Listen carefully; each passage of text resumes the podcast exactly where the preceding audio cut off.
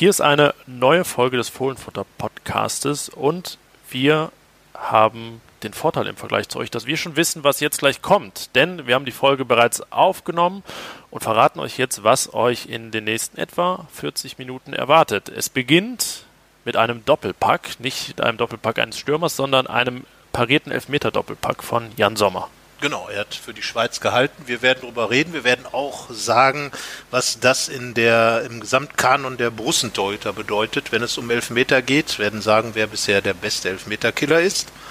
Und es wird ums gute, alte, liebe Geld gehen, wie so oft im Fußball. Stefan Schippers hat über die Folgen der Corona-Pandemie in Sachen Finanzen bei Borussia gesprochen, was einen natürlich auch direkt in Richtung Transfermarkt leitet und die Frage stellt, was könnte da bei Borussia im nächsten Jahr passieren? Genau, wir sagen einfach, welche Borussen verkauft werden können. könnten, könnten. Sehr gewinnbringend und naja, inwiefern man da auch strategisch denken könnte. Es geht ja jetzt hier nicht um den großen Ausverkauf. Und zu guter Letzt kehren wir zurück zum Tagesgeschäft. Die Länderspielpause nähert sich dem Ende und am Samstag ist wieder Bundesliga. Genau, der FC Augsburg kommt mit den Ex-Borussen Strobel und Hahn.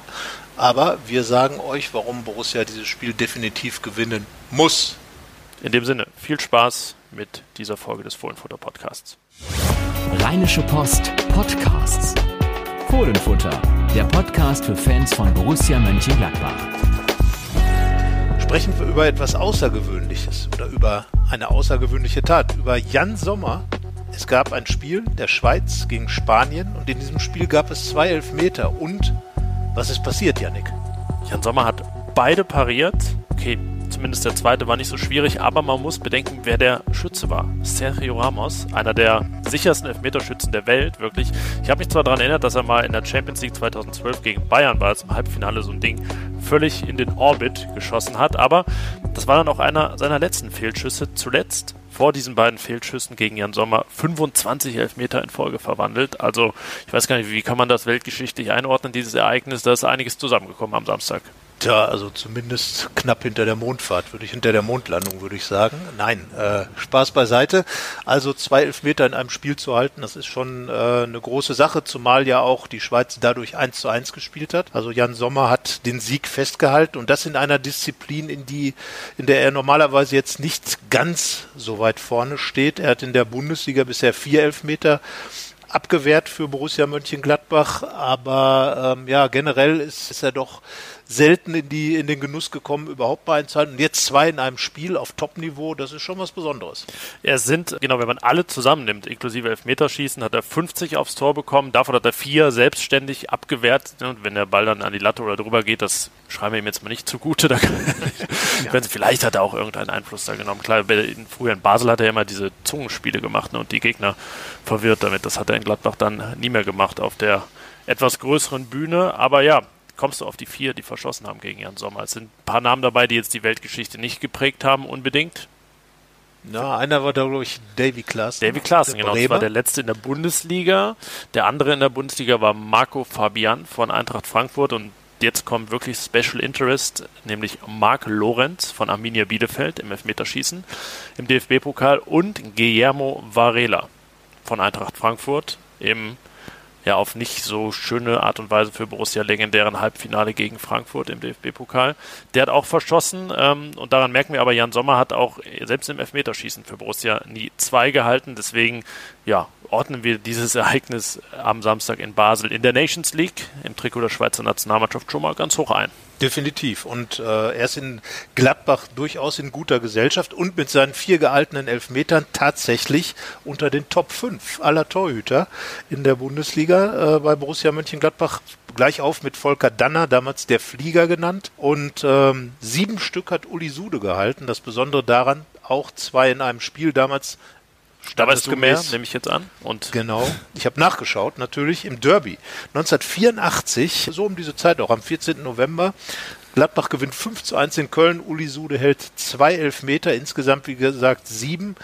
Naja, und die davor. Hat da kurz eingegangen nicht irgendwie 4-0 zur Halbzeit geführt oder so? Ich letztens ja, mal dieses Spiel untergekommen, als ich nämlich, man schaut ja immer so Sachen nach. Ich musste nachgucken, wann hat Borussia zuletzt auswärts zur Pause 4 zu 0 geführt.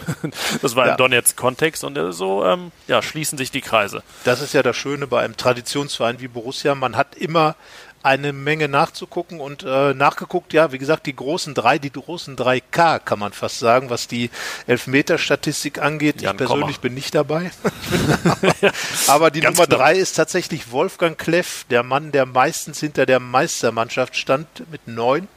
9 von 13 hat er abgewehrt. Er wird übrigens am heutigen Tag 74 Jahre alt. Herzlichen ja. Glückwunsch, Wolfgang Wir schreiben den, schreiben den 16.11. Genau, und äh, ja, Wolfgang Kneip, gleichen Initialien, ähm, auch ein Meistertorwart Borussias, der einzige, der für Borussia jemals im Endspiel der Landesmeister gestanden hat. Es gab ja auch nur eins, damals in Rom gegen Liverpool verloren, elf Elfmeter abgewehrt für Mönchengladbach. Ähm, er hat noch einige weitere für Bielefeld abgewehrt und die unumstrittene Nummer eins mit einem mehr, mit zwölf, ist Uwe Kamps. Und da wissen wir auch, woher es bei so einem Sommer kommt. Es ist immerhin sein Torwarttrainer. Ja, aber da müsste man ja fast sagen, so wie Uwe Kamps, also ich meine, Jan Sommer hat 4 von 50 abgewehrt bei Borussia, das hat Uwe Kamps ja mal innerhalb von 15 Minuten geschafft. So ist es. Äh, 92 und das ist, glaube ich, das größte Elfmeter-Killer-Ereignis äh, bei Borussia, aber eines der größten sicherlich auch im Weltfußball. Vier Elfmeter im Pokal-Halbfinale 1992 gegen Bayer Leverkusen. Uwe Kamps damals in einer wilden Klamottur Tor gestanden. Danach der gesamte Bökelberg ausgerastet. Vier Aber Elfmeter wer gehalten. Wer das nicht mehr vor, vor Augen hat, lila, neongelb. Lila Neon 92, das Der, dieser Podcast machen. hat ja keine Bilder zu bieten, aber ich glaube, jeder Gladbach-Fan wird dieses Outfit, was übrigens auch im Borussia Museum zu sehen ist, zu Recht, zu Recht niemals vergessen. Und ja, Uwe Kamps ist die unumstrittene Nummer eins äh, der Elfmeterkiller. Und die Frage ist jetzt, schafft es Jan Sommer noch? Er müsste dann acht beziehungsweise Vor allem müsste er sich erstmal umbenennen abwehren. wahrscheinlich in Jan Komma.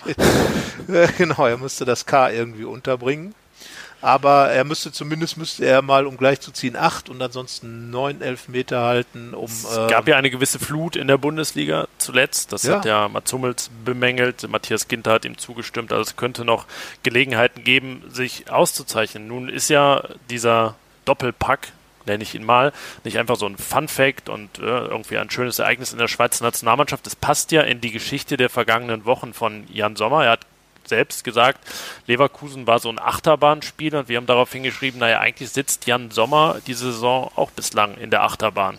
Ja, und jetzt war er gerade mal wieder oben auf dem Hügel. Da kann man jetzt natürlich nur hoffen, dass es nicht rasant runtergeht. Äh, Keine Entgleisung vor allen Dingen. Und Entgleisung, nein. Also ich glaube, Jan Sommer ist keiner, der entgleist. Also ähm, er macht ja immer noch viele gute Sachen. Das darf man auch nicht vergessen. Aber wie gesagt, du hast es angesprochen, in Leverkusen eher äh, schon an zwei Gegentoren, an einem ganz extrem beteiligt. An einem zweiten hätte er äh, wahrscheinlich äh, an anderen Tagen hätte er den Ball von Bailey abgewehrt. Also ist aber also auch mies. Du warst ja früher selber Torhüter, also diese Dinger durch die Beine lassen ja, einen halt auch immer besonders ist, blöd aus. Äh, ja, das Problem ist, äh, du machst die Bewegung. Der Schütze hat natürlich auch immer die Gelegenheit, du musst auf den Schützen reagieren und äh, der guckt dich dann teilweise aus. Also das sind immer so die Sachen, spitzer Winkel, kurze Ecke, sieht immer blöd aus. Ein bisschen so. wie dieser Moment der Schwerelosigkeit in der Achterbahn, genau. wo man auch nicht, nichts mehr machen kann. Genauso, ja, wenn man dann einmal in dieser gespreizten und, Haltung ist, dann ist auch alles verloren. Aber dieses, dieses erste Tor natürlich von Alario äh, viel zu spät äh, beim Rauskommen und das sind natürlich Dinger,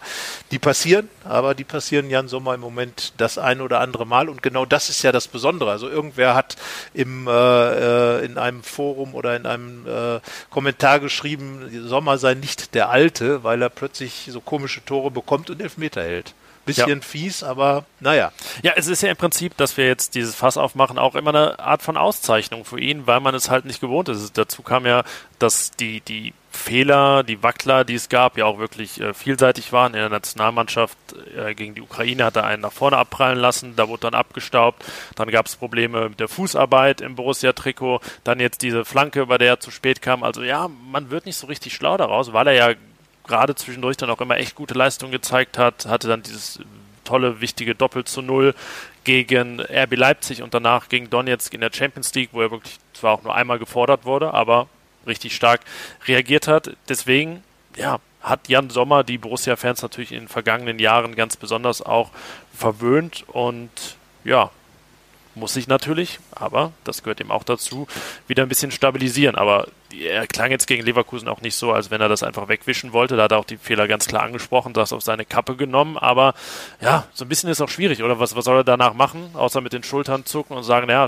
Mist ist passiert und sollte natürlich nicht passieren. Das ist, glaube ich, äh, eine Stärke von Jan Sommer, dass er also wirklich, auch wenn es vielleicht nach außen nicht gemacht wird, aber er und das Torwart-Trainer Trem, wie gesagt, Uwe Kamps und Steffen Krebs, die gehen da, glaube ich, schon recht hart äh, ins Gericht. Jan Sommer ist gerne Perfektionist oder ist Perfektionist und äh, ärgert sich, glaube ich, einfach über jedes Gegentor und vor allem natürlich über kleinere Fehler, die, die man so vielleicht manchmal gar nicht mitbekommt. Also er ist ständig dabei, seine Leistungsfähigkeit zu schleifen und ich glaube, in der vergangenen Saison hat er eigentlich überragend gespielt, weil er einfach gar nichts falsch gemacht hat. Und ähm, da hat er die Latte natürlich hochgelegt. Und ähm, wie gesagt, das äh, zweite Gegentor in Leverkusen, über das wir eben gesprochen haben, da würde man möglicherweise bei anderen Torleuten gar nicht drüber reden, äh, weil Standard ist, dass die Bälle da reingehen. Bei Jan Sommer eben nicht. Er ist schon ein Torwart, der auch Punkte festhalten kann und das hat er in der vergangenen Saison, hat er damit natürlich ganz extrem dazu beigetragen, dass Borussia am Ende Vierter geworden ist. Die drittbeste Abwehr der Bundesliga hatte, von den Gegentoren her gesehen. Also das ist ja auch ein Wert, ähm, auch wenn er nicht so oft zu Null gespielt hat. Aber wie gesagt, ähm, der Fluch der guten Tat. Jan Sommer ähm, ist da natürlich im Fokus, wenn ihm meiner durchflutscht. Gute Taten sind ein gutes Stichwort, denn dass ein Borusse glänzt oder herausragt, besonders auffällt in den Nationalmannschaften, ist ja nun in letzter Zeit keine Seltenheit. Ich meine, du kennst das noch besser als ich, weil du länger dabei bist. Also früher hieß ja Länderspielpause als Borussia-Berichterstatter nicht Urlaub.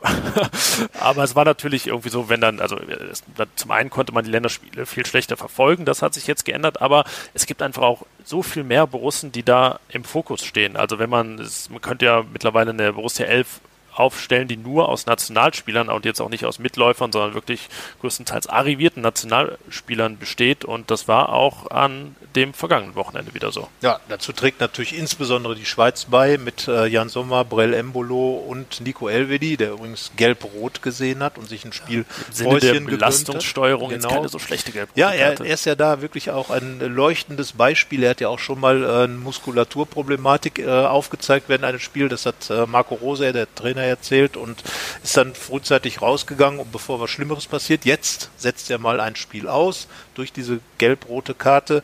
Also äh, Nico Elvidi schaut da schon sehr genau hin, ist sehr clever, was die Belastungssteuerung angeht. Äh, Chapeau sagen wir mal, und dass das ein bisschen ironisch gemeint ist, kommt, glaube ich, mit rüber. Aber ähm, ja, die Schweiz, Brell Embolo noch dabei. Ähm, äh, Dennis Zakaria wäre normalerweise noch dabei, der vierte.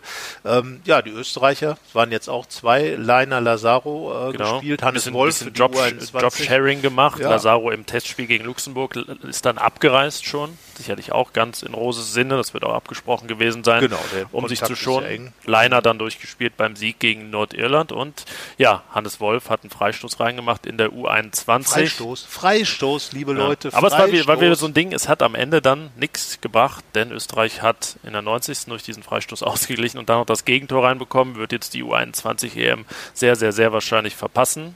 Das ist ein Wermutstropfen. Genauso wie die Schweiz am Ende nicht gewonnen hat, sondern ein bisschen Borussia-Muster diese Saison in der 89. den Ausgleich noch reinbekommen hat. Und dann haben wir noch einen neuen auf dieser Bühne. Markus Thuram hat sein Debüt gefeiert für die französische Nationalmannschaft und gleich zweimal gespielt mittlerweile. Ja, er ist äh, direkt von Anfang an gegen Finnland, das hatten wir ja prognostiziert, das war ja auch eigentlich klar. Äh, ja, sagen wir mal, es gibt bessere Starts als ein 0 zu 2 gegen Finnland. Das ist für, für Frankreich eher, sagen wir mal, ein blödes Ergebnis. Aber Markus Thuram gehörte zu den Auffälligen. Er war der Hingucker in dem Spiel. Kann man äh, nur sagen, passt zu dem, wie er bisher in Gladbach performt hat in, äh, seit seiner Ankunft hier vor einem Jahr. Und äh, ja, kommt dann im zweiten Spiel direkt wieder rein. Immerhin bei Europameister Portugal. Ähm, das sagt auch schon was aus.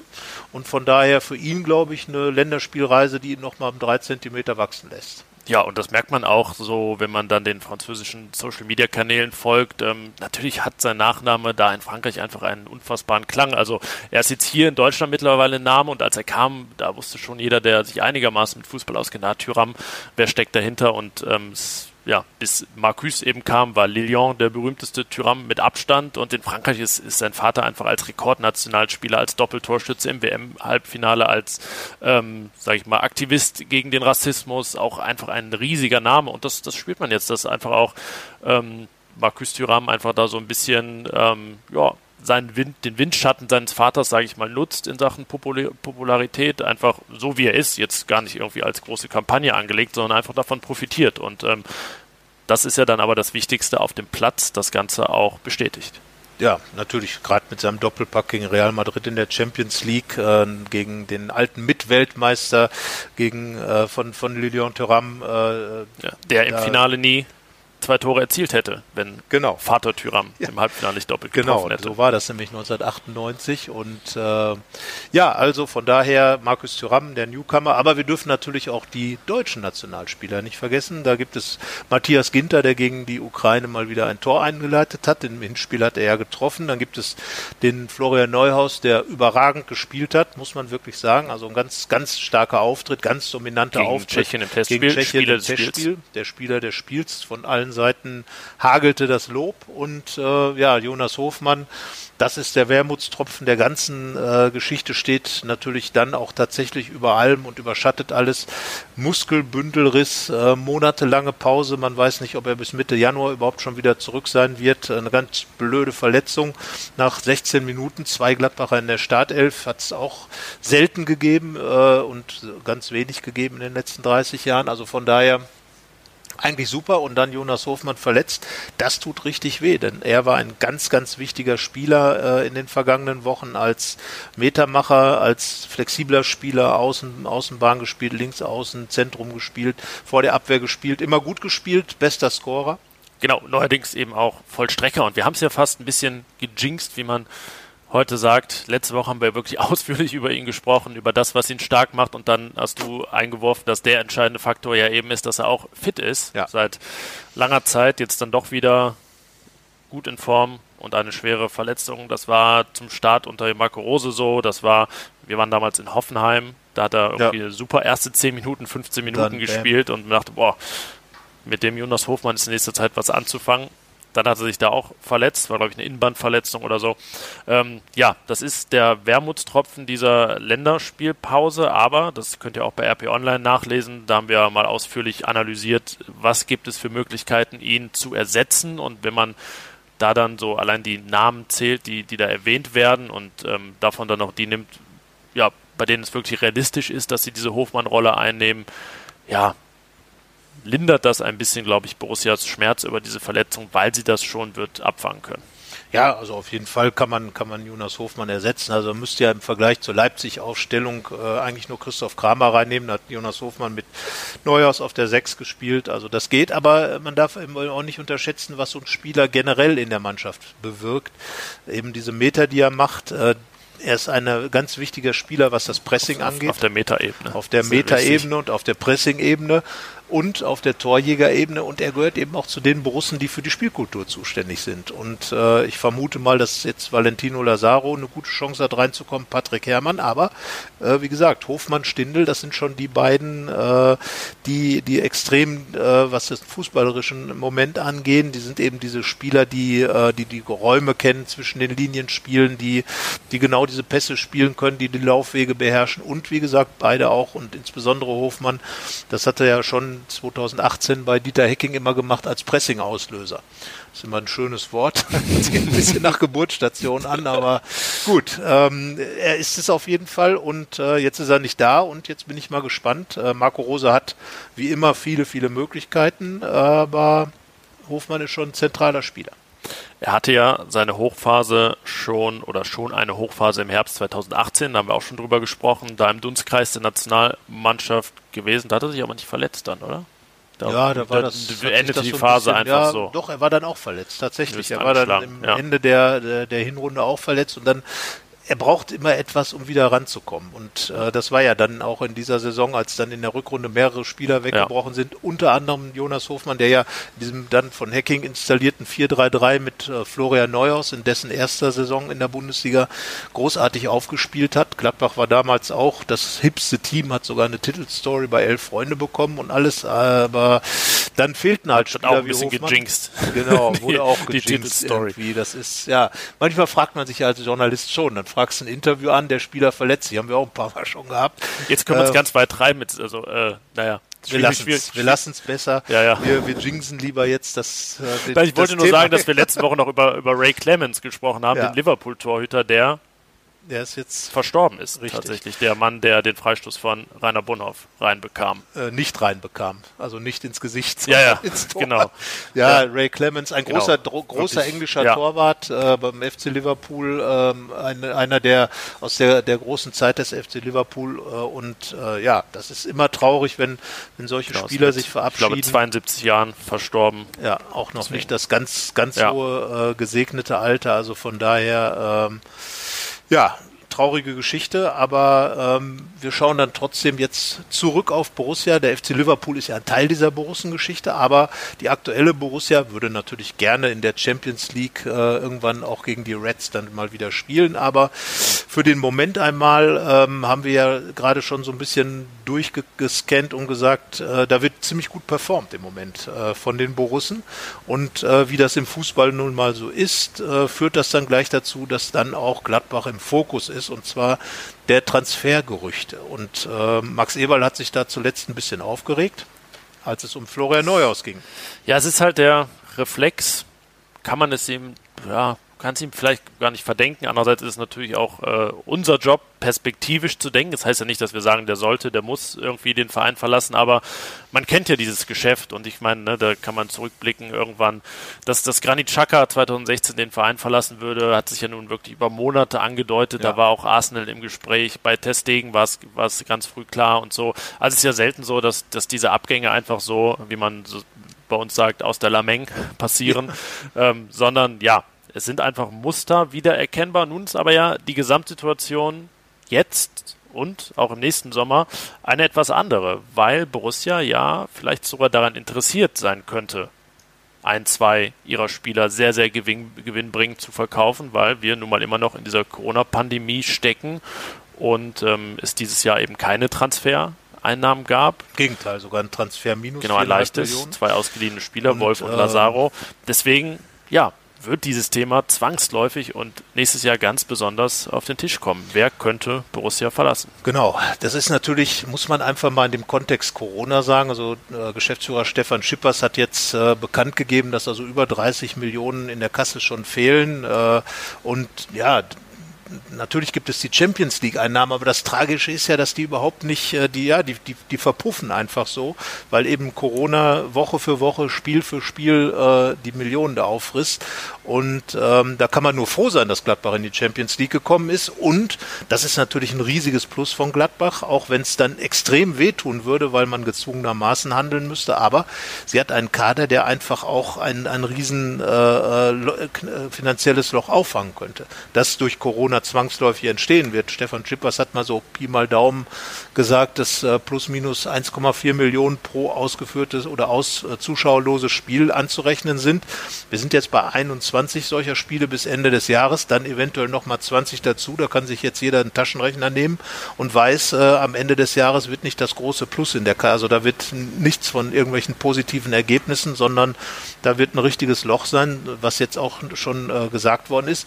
So, und dann ist aber die, die, die Gelegenheit da oder die Chance da, das aufzufangen, indem man ein oder zwei der Topspieler möglicherweise dann veräußern muss, ähm, ohne dass man jetzt komplett sich dann auch ähm, da ausziehen muss. Also von daher. Und dass man sich natürlich, dass man trotzdem danach einen Kader hat, bei dem man nicht wieder ganz von vorne anfangen muss. Ähm, das ist ja das Gute daran. Du hast es gesagt, dass genau dieses Fund, das Borussia hat, eben Gold wert sein kann in dieser Phase. Ähm, als die großen Spieler Testegen, Reus, Schaka und so weiter gingen, war ja ganz klar, dass die diese exponierte Stellung im Kader haben und da war klar, wenn es die fette Kohle für einen gibt, dann für diesen Spieler und jetzt weiß man ja gar nicht so richtig, wo man anfangen kann. Also wir können jetzt ja mal Fußballmanager spielen. Max Eberl möchte es nicht, dass wir das tun, aber strategisch gedacht, welche, sagen wir mal, zwei Verkäufe könnten denn viel Gewinn bringen im nächsten Sommer, aber wären irgendwie auf eine Art und Weise verkraftbar? Ja, also ich meine, erstmal wollen wir ja keinem zu nahe treten, das ist auch klar, ähm, aber ich glaube, Alassane Player äh, hat ja auch schon so ein bisschen mal durchblicken lassen, dass er möglicherweise äh, auch sich nochmal verändern will. Er ist jetzt Ende 20 im Vergleich beispielsweise zu Markus Thuram. Ja, 28 wird der nächsten so, Sommer, heißt wenn das also, Thema dann aufkommt dann, wenn er jetzt nochmal verlängern würde, wäre über 30, dann wäre also eine große Liga, ein großer Club eher nicht mehr das Thema. Also Logischerweise ist Alassane Player, der ja auch einen äh, ordentlichen Marktwert hat, wird auch auf um die 30 Millionen geschätzt wäre einer von den Kandidaten und dann ja möglicherweise Nico Elvedi vielleicht, der, der ja, äh, dem, der, der Spanisch lernt, wie er selber zugegeben hat, äh, wo auch immer wieder Gerüchte aufkommen. Konnte es ähm, anwenden am Samstag sogar. Auch da äh, drei, äh, über 30 Millionen Marktwert laut transfermarkt.de. Da wird ja immer so ein bisschen verschiedene Faktoren eingeschätzt. Oftmals ist es auch nicht ganz falsch. Natürlich ist es immer auch eine Frage der Nachfrage und äh, was dann am Ende bei rauskommt. Aber das wären so zwei, wo ich sage, da kann man, äh, könnte man mit klarkommen, äh, dann eben zu schauen. Klar, ver verliert natürlich Tore von Player. Das ist klar. Ja, klar. Player ist der, der wahrscheinlich der beste, kühlste Knipser von Gladbach.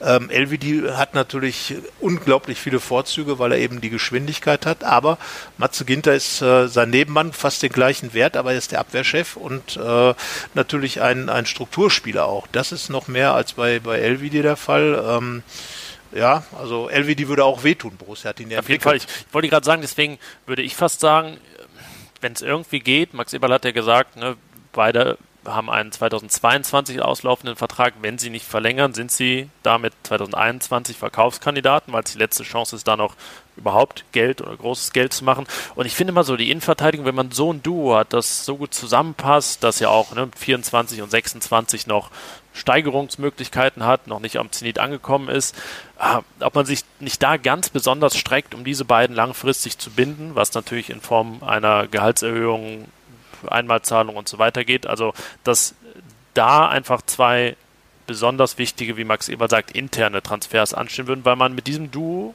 gepaart auch noch mit der Außenverteidigung, über die wir schon mal gesprochen haben, auf hohem Niveau und Jan Sommer einfach defensiv langfristig irgendwie Ruhe hätte dass das einfach vielleicht wichtiger ist, als vorne mal einen Offensivspieler zu verlieren, weil sich natürlich auch der Markt und andere Vereine Abwehrspieler eines ähnlichen oder ja, adäquaten Kalibers wieder viel Geld kosten lassen werden. Ja, natürlich. Also wie gesagt, letzten Endes, äh, wenn wir jetzt Marco Rose und Max Eberl fragen würden, würden sie sagen, keiner soll gehen.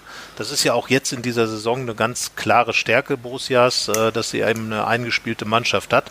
Das äh, wird sich auch über die. Hat Marco Rose bei uns im Interview ja auch so gesagt, dass er als Trainer will, dass niemand geht. Nie. Genau. Also so. er will immer halt. Äh, ja, er will natürlich auch noch ganz ja, ja, tolle dazu haben. Also das heißt, also ja. dann ist er irgendwann hat er mal ein Panini Fußballalbum voll, äh, aber es ist schwierig mit dem Aufstellen und äh, da weiß er natürlich auch. Aber das Entscheidende ist ja, dass äh, na klar, Florian Neuers ist jetzt beim FC Bayern im Gespräch als gebürtiger Bayer liegt das auf der Hand. Ich finde, er ist auch ein typischer Bayern-Spieler, wenn man äh, ihn mal kurz anspricht, einer, der eben sehr sehr viel über über Dominanz im Spiel, über Ballbesitz kommt, aber aber das ist das, was, er, was ihn jetzt im Moment natürlich auch nochmal weiter qualifiziert hat, ähm, dass er eben auch extrem tief spielen kann. Das heißt also, er geht fast immer nur steil so wie man es dann vor einigen Jahren noch nannte, äh, selten quer. Das heißt also, äh, er ist genau in diesem dieser Art und Weise des Spiels, wie die Bayern im Moment unterwegs sind, dabei. Man hat das bei Leon Goretzka gesehen, dem Tor ähm, gegen die Ukraine, Balleroberung direkt umgeschaltet, äh, direkt das Tor eingeleitet. Also dieses Duo Goretzka-Neuhaus wäre sicherlich was, was sich auch ein Hansi Flick nicht ungut vorstellen könnte, aber wir wollen hier auch keine Spieler jetzt. Nein, nein, aber auch das, ich meine, ne, das ist wie bei Player, wo man eins und eins zusammenzählen muss aufgrund des Alters, ähm, der Position und so weiter. Ja, das sind einfach die normalen Mechanismen, Dynamiken des Geschäfts deren Teil auch Dennis Zakaria jetzt ja nun schon gerüchteweise seit, seit mehr als einem Definitiv Jahr ist. Da ist ein bisschen Faktor X, wann Aber, kommt er zurück, genau. wie kommt er zurück. Dann ist er natürlich ganz, ganz oben auf der Liste. Ja. Ähm, aber das wird die Zeit zeigen, in welche Richtung sich das entwickelt. Aber da hat Borussia eben auch das Pfund, also in, insofern ähm, hat die Verletzung, es klingt ein bisschen blöd, Borussia ein kleines bisschen geholfen, weil man jetzt schon weiß, wie man das auffangen könnte. Also Neuhaus und Kramer spielen halt seit acht Monaten wirklich hervorragend als Doppelsechs auf dieser Position. Man hatte dazu jetzt dann, du hast angesprochen, gegen Leipzig noch die Hofmann-Variante auf der Sechs. Also man kennt da schon das Gesicht Borussias, wie es ohne Zakaria aussehen könnte, weil man ja. einfach gezwungen wurde. Genau. Und äh, da ist Marco Rose, das muss man ihm ja wirklich lassen, auch flexibel, hat immer gute Ideen, hat auch Rami Benzebaini, das ist ja für mich äh, der Spieler, wo ich, wenn ich ein anderer Verein wäre, schon lange mal drauf gekommen wäre.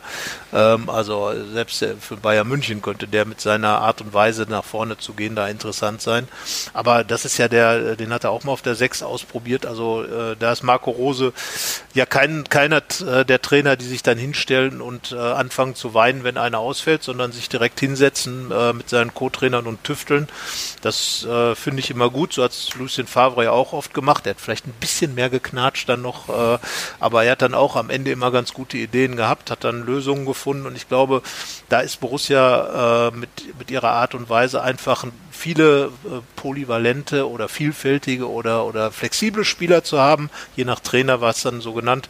Ähm, einfach gut dabei und äh, wenn man schaut, äh, Hofmann ist jetzt der flexibelste, aber Lazaro spielt auch fast jede Position auf der Seite, auch im Zentrum. Also da ist es schon gut aufgestellt, was das angeht. Und damit lass uns doch als letzten Themenblock dieser Folge aufs Tagesgeschäft schwenken, das nämlich wieder beginnt am Samstag, die Bundesliga. Genau. Zurück nach langer, langer Zeit gefühlt mit dem Heimspiel gegen den FC Augsburg am Samstag um 15 Uhr 30. Alte Bundesliga-Anstoßzeit und der FC Augsburg. Zweimal schon fette Einstiege im Borussenfußball, damals mit André Schubert ein 4 zu 2 mit einer extrem schnell, nach 20 Minuten glaube ich, 4 zu 0 Führung. Ähnlich dann 3-0 jetzt äh, nach kurzer Zeit 5-1 dann äh, mit Marco Rose, wo eigentlich so dieser Rose-Fußball richtig anfing. Aber Augsburg richtig gut in dieser Saison. Ist so ein bisschen Gewinner der Corona-Transferphase, weil sie gutes Geld eingenommen haben, beispielsweise auch durch den Verkauf von Philipp Max, aber dann ablösefrei Caligiuri, Strobel, Gikiewicz geholt haben, also auch äh, Strukturspieler und sag ich mal so Achsen, Achsenspieler, wie man sagt, sehr erfahrene Spieler, sowieso immer wieder gute Spieler dabei, also nicht umsonst ähm, hat Borussia dann beispielsweise auch einen André Hahn damals schon mal aus Augsburg geholt. Ähm, ist ein bisschen äh, so das Freiburg dieser Saison bislang, schon im zehnten Bundesliga-Jahr. Also ich würde sagen, dann ist man auch etabliert. Also man redet immer ja. gut über schöne oder gut und romantisch über viele Vereine, die in der Bundesliga gespielt haben, die deutlich kürzer dabei waren. Also zehn Jahre kann man nur sagen, Hut ab. Und so irgendwie so dieses Jahr nicht mal einer der Abstiegskandidaten Nummer eins. Also es gab immer andere Jahre, in denen man sagt, naja, also klar, Augsburg muss man auf dem Zettel haben.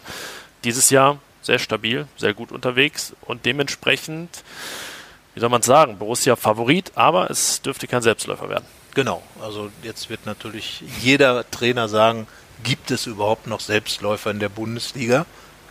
Ja, denn auch wenn Augsburg ein unangenehmer Gegner ist, ist es ein Heimspiel dass ich zu denen zähle, die Borussia Mönchengladbach gewinnen sollte. Ähm, zwei von denen wurden schon nicht gewonnen, gegen Union Berlin, den zweiten Überrascher in dieser Saison und äh, gegen Wolfsburg nur unentschieden. Der Heimsieg dann gegen RB Leipzig im Topspiel, aber jetzt kommt Augsburg und jetzt muss Borussia nachlegen. Ähm, das ist nämlich jetzt so eine Phase, äh, in der es extrem wichtig ist, sich so zu positionieren. Christoph Kramer hat bei uns im Interview gesagt, wir haben jetzt einige Spiele vor uns, in denen wir gut punkten können und wollen das so gut wie möglich tun. Gilt natürlich immer, aber wir wissen, was er meint, wenn wir auf diese sechs Gegner schauen, die bis Weihnachten kommen. Augsburg, Schalke, Freiburg, Hertha, Frankfurt und Hoffenheim. Ja, also alles Mannschaften. Ähm, natürlich, man spielt in Frankfurt unter anderem. Das wird sicherlich äh, eins der schwierigsten Spiele in der Zeit werden, äh, mal abgesehen von der Champions League.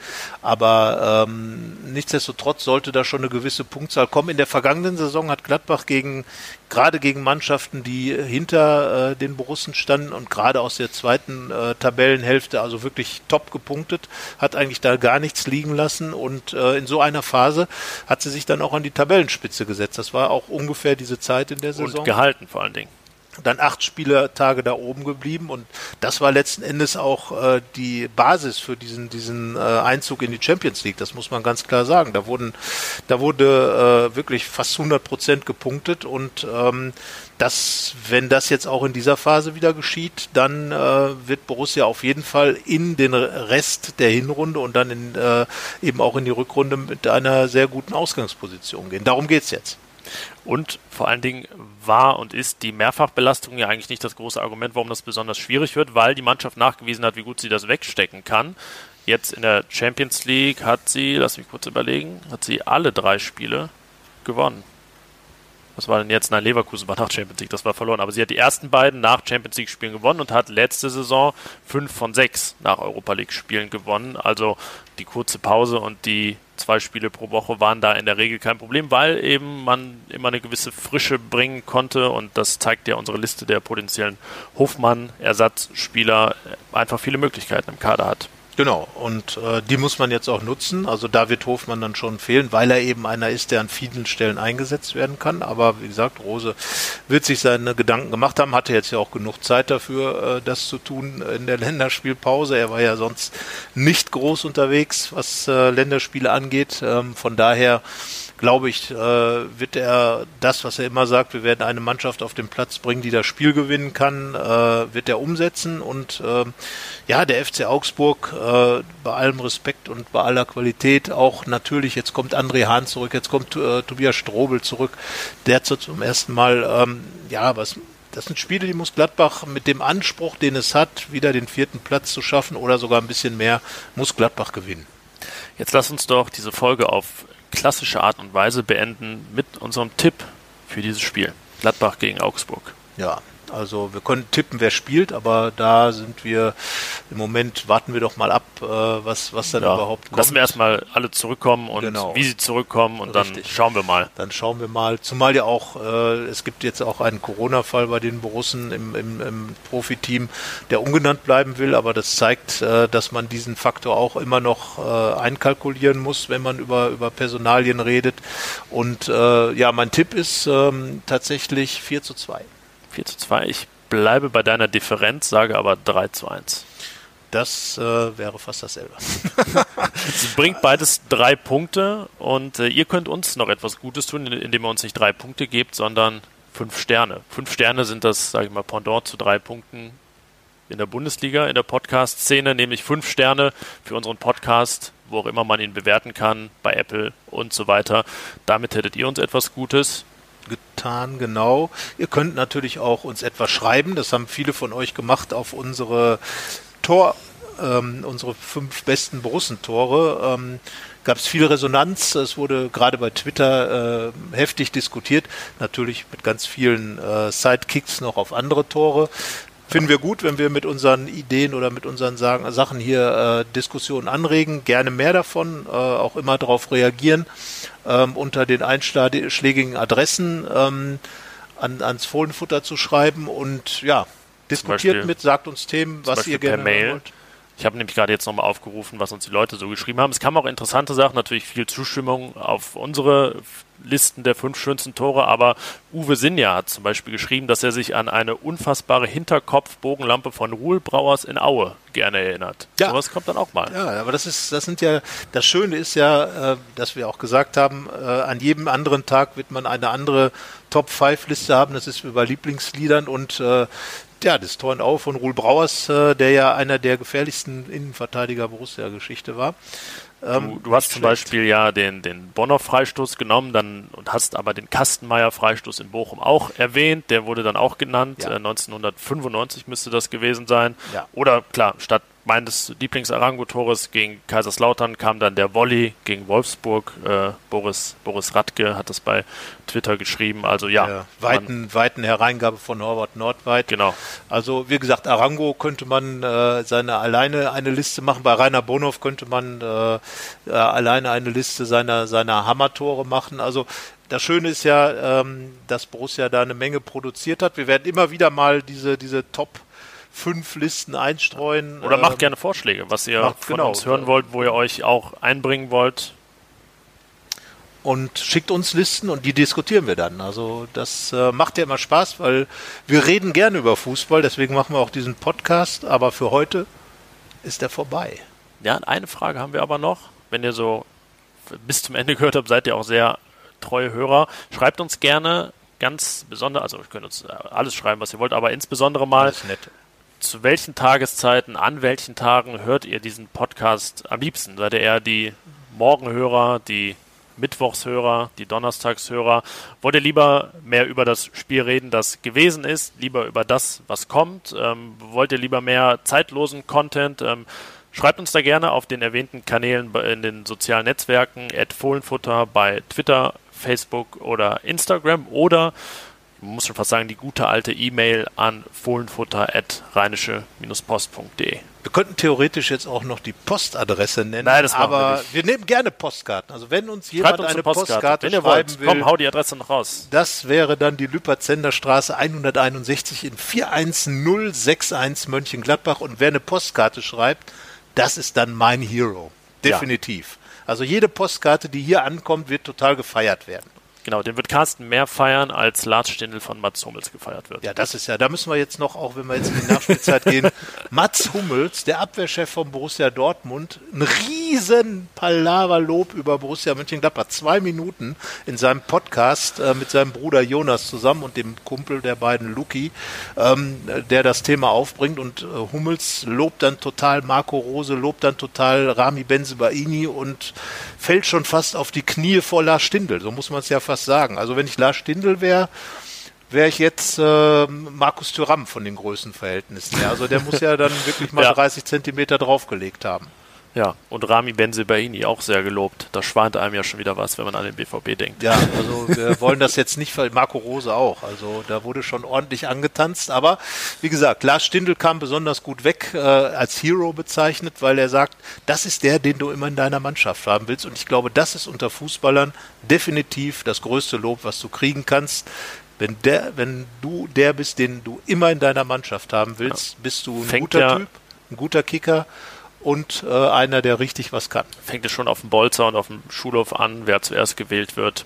Das sind halt die Heroes. Genau, so Tick, Tack, Bumm und äh, also Hero des Tages von Mats Hummels ist Lars Stindl und ich sage, dass der auch ein Tor schießt gegen Augsburg. Gut, dem widerspreche ich nicht und in dem Sinne hören wir uns nächste Woche. Bis dahin.